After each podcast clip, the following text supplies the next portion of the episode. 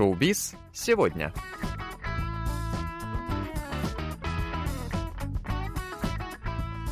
Доброго всем четверга! В эфире программа «Шоу-биз сегодня», где мы знакомим вас с последними новостями корейского шоу-бизнеса. У микрофона Илья и Джонни, за режиссерским пультом Аня.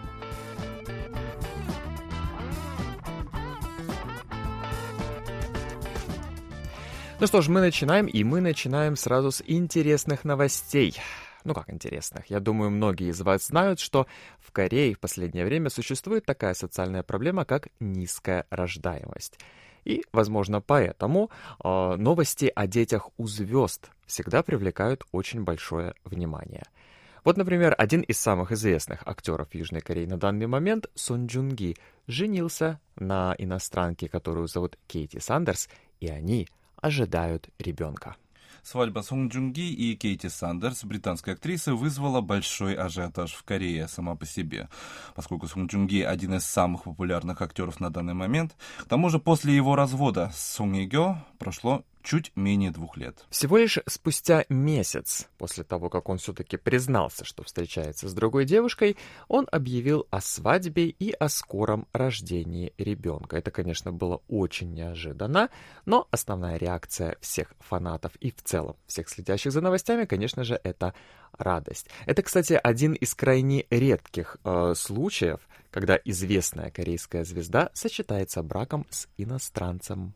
Еще один звездный ребенок, который привлекает к себе внимание корейской телепублики, это Зен, сын Саюри, девушки-японки, которая снимается на корейском телевидении. Саюри совершила свой дебют на корейском телевидении еще в начале 2000-х годов в передаче «Разговоры красавиц» или по-корейски «Минёдере суда». Ее история стала очень большой новостью после того, как она решила родить ребенка, не состоя при этом в браке. Для этого она прибегла к процедуре искусственного оплодотворения у себя на родине, в Японии, поскольку в Корее эта процедура нелегальна история Саюри стала большой новостью в довольно консервативной Корее. Если вы смотрите передачу «Возвращение Супермена» или по-корейски «Щупамени Туравата» телеканала KBS, то вы, скорее всего, знакомы с ней. На прошлой неделе вышла еще одна серия, в которой Саюри пригласила в Корею своих родителей. Родители были, конечно же, очень рады увидеть своего внука. Сама Саюри в передаче призналась, что немного волнуется, что Зен растет без отца и иногда даже ищет его в книжках. Но родители сказали, что это нормально, и просто ему надо будет все рассказать, когда он вырастет. Проблема, конечно, непростая, но в целом можно сказать, что все поклонники Саюри, да и простые корейцы, поддерживают девушку. Вопрос о родительстве теперь стал актуальным и для корейского общества. Да, наверное, поэтому мы в последнее время так много и видим различных передач на корейском телевидении, посвященных родительству и воспитанию детей.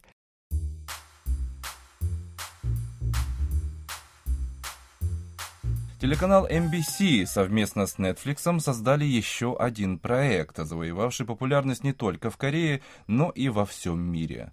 Развлекательное шоу Physical 100 заняло четвертое место в мировом рейтинге Netflix на прошлой неделе. Это шоу, где в различных спортивных состязаниях соревнуются 100 человек за право обладать призом в 300 миллионов корейских вон, или примерно 270 тысяч долларов по нынешнему курсу. Это такая игра на выживание. После каждого состязания определенное количество участников выбывает. Таким образом, в конце останется только один победитель. Думаю, по описанию это шоу напомнило вам столь нашумевший сериал «Игра в кальмара». И действительно, правила игры, да и сам формат очень сильно напоминают сериал.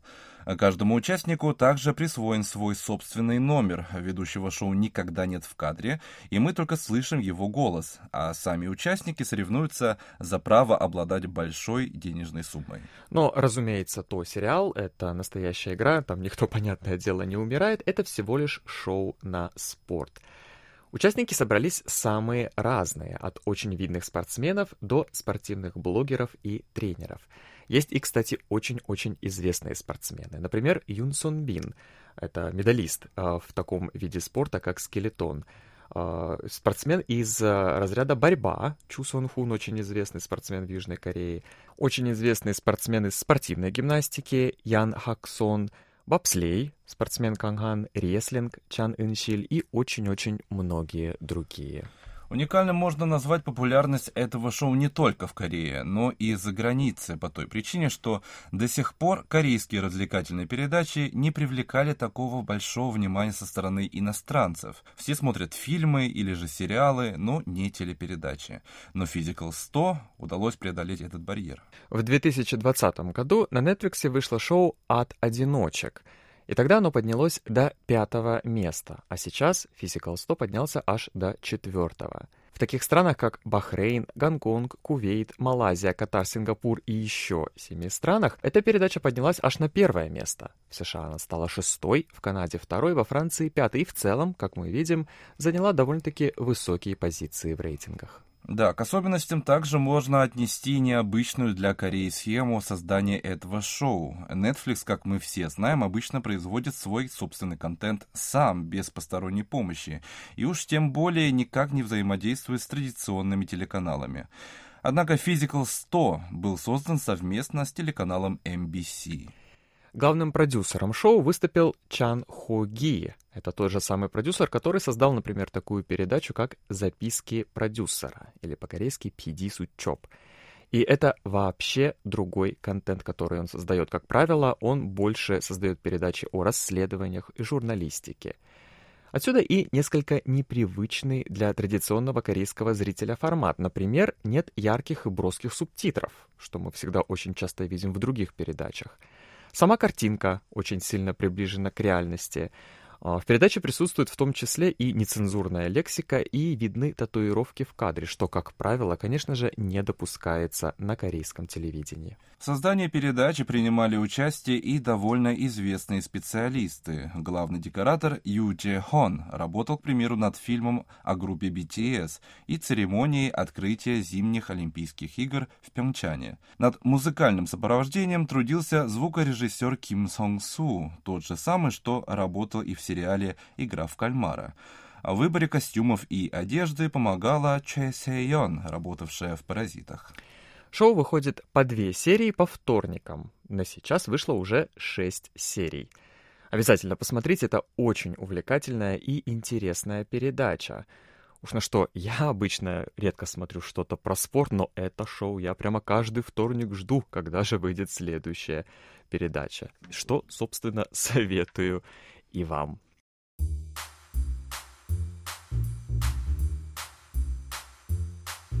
Новое шоу талантов Соня Reverse набрало большую популярность не только в Корее, но и за ее пределами. Прежде всего, своим необычным форматом оно целиком и полностью проходит в виртуальной вселенной.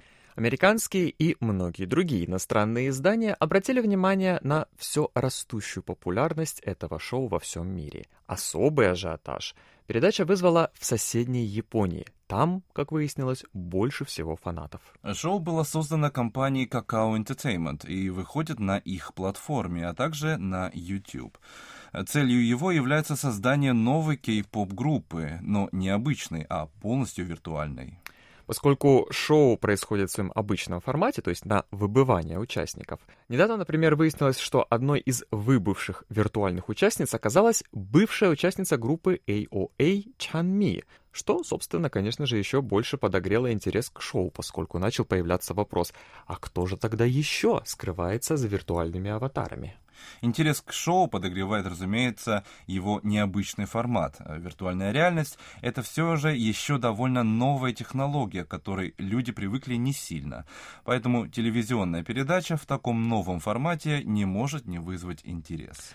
Ну что ж, Корея, как всегда, впереди всех в плане технологий, а мы будем продолжать следить за развитием событий.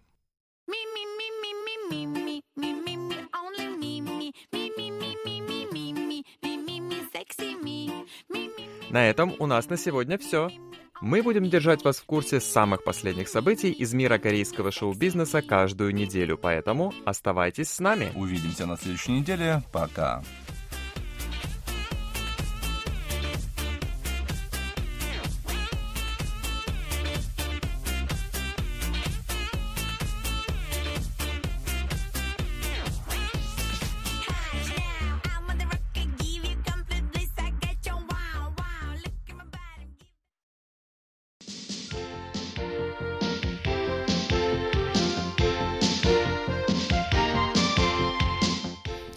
Здравствуйте, уважаемые радиослушатели.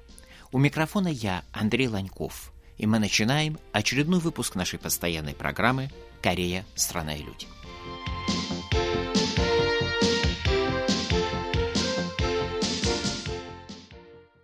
В России почему-то принято считать, что Корея – это жаркая страна. Более того, к немалому удивлению корейцев, Большинство россиян почему-то считает, что Корея – это страна Юго-Восточной Азии. Для самих корейцев это звучит странно. Юго-Восточная Азия, с их точки зрения, это территория, которая отстоит от Кореи это на 5, 6, 7 тысяч километров. Это территория, где растут всяческие ананасы и бананы.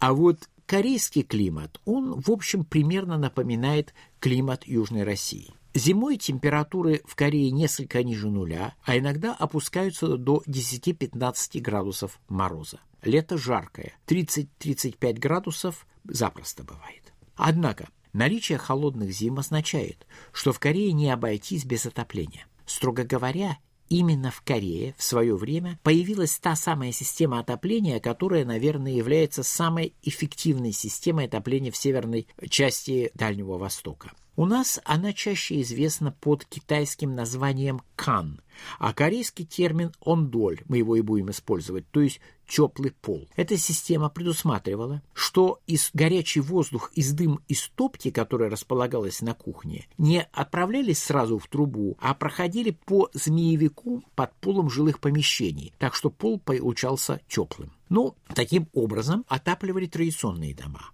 А когда появились города, большие города, то как там топили? Ну вот посмотрим, есть данные за 1980 год. Тогда в стране, в Сеуле точнее, это данные по Сеулу, 60% отапливались тем же самым ондолем, теплым полом. Однако топили его уже не дровами, а так называемым янтханом. Йонтхан – это угольный брикет, такой вот своего рода цилиндр с несколькими отверстиями. Отверстия необходимы для того, чтобы Цилиндр этот горел долго и медленно. Появились такие цилиндрические угольные брикеты в Японии в конце XIX века и быстро распространились оттуда по всему региону. Они действительно очень удобные. Их до сих пор можно увидеть и в Корее, хотя сейчас они потихонечку исчезают, и в Северной Корее, и в Китае, и во Вьетнаме. Ну, во Вьетнаме они, конечно, используются не для отопления, которое там особо-то и не нужно, а на кухне. В 80-м году всего лишь 10% домов имели центральное отопление. Точнее, это было не центральное отопление в нашем смысле слова, оно остается в Корее редкостью в наши дни, а это было отопление от котельной. То есть был вот такой вот микрорайон, состоящий из многоэтажных домов, и в этом микрорайоне имелась своя собственная котельная. Кроме этого, Третий способ отопления в Сеуле в те времена, вот в 80-е 90-е годы, это автоматические мини-котельные в домах. При этом в большинстве случаев котельные работали на тех же самых угольных брикетах. Хотя уже в 80-е годы стало появляться жидкое топливо, солярка. То есть, иначе говоря, в те времена, в 80-е и 90-е годы, в каждой квартире имелась собственная автоматическая мини-котельная. Она работала действительно, если особенно если она работала на жидком топливе, то работала она ав- автоматически. Только вот я жил сам в таких домах в 90-е годы, там нужно было не забывать о том, чтобы заказать топливо периодически его привозили, э, заливали в бак, и дальше все, так сказать, самостоятельный водогрей, который отвечал, самостоятельная колонка, которая отвечала и за отопление, и за горячую воду. Вот такая вот система. А, однако где-то в 90-е годы начались очень и очень серьезные изменения, но о них мы поговорим попозже. А пока до свидания.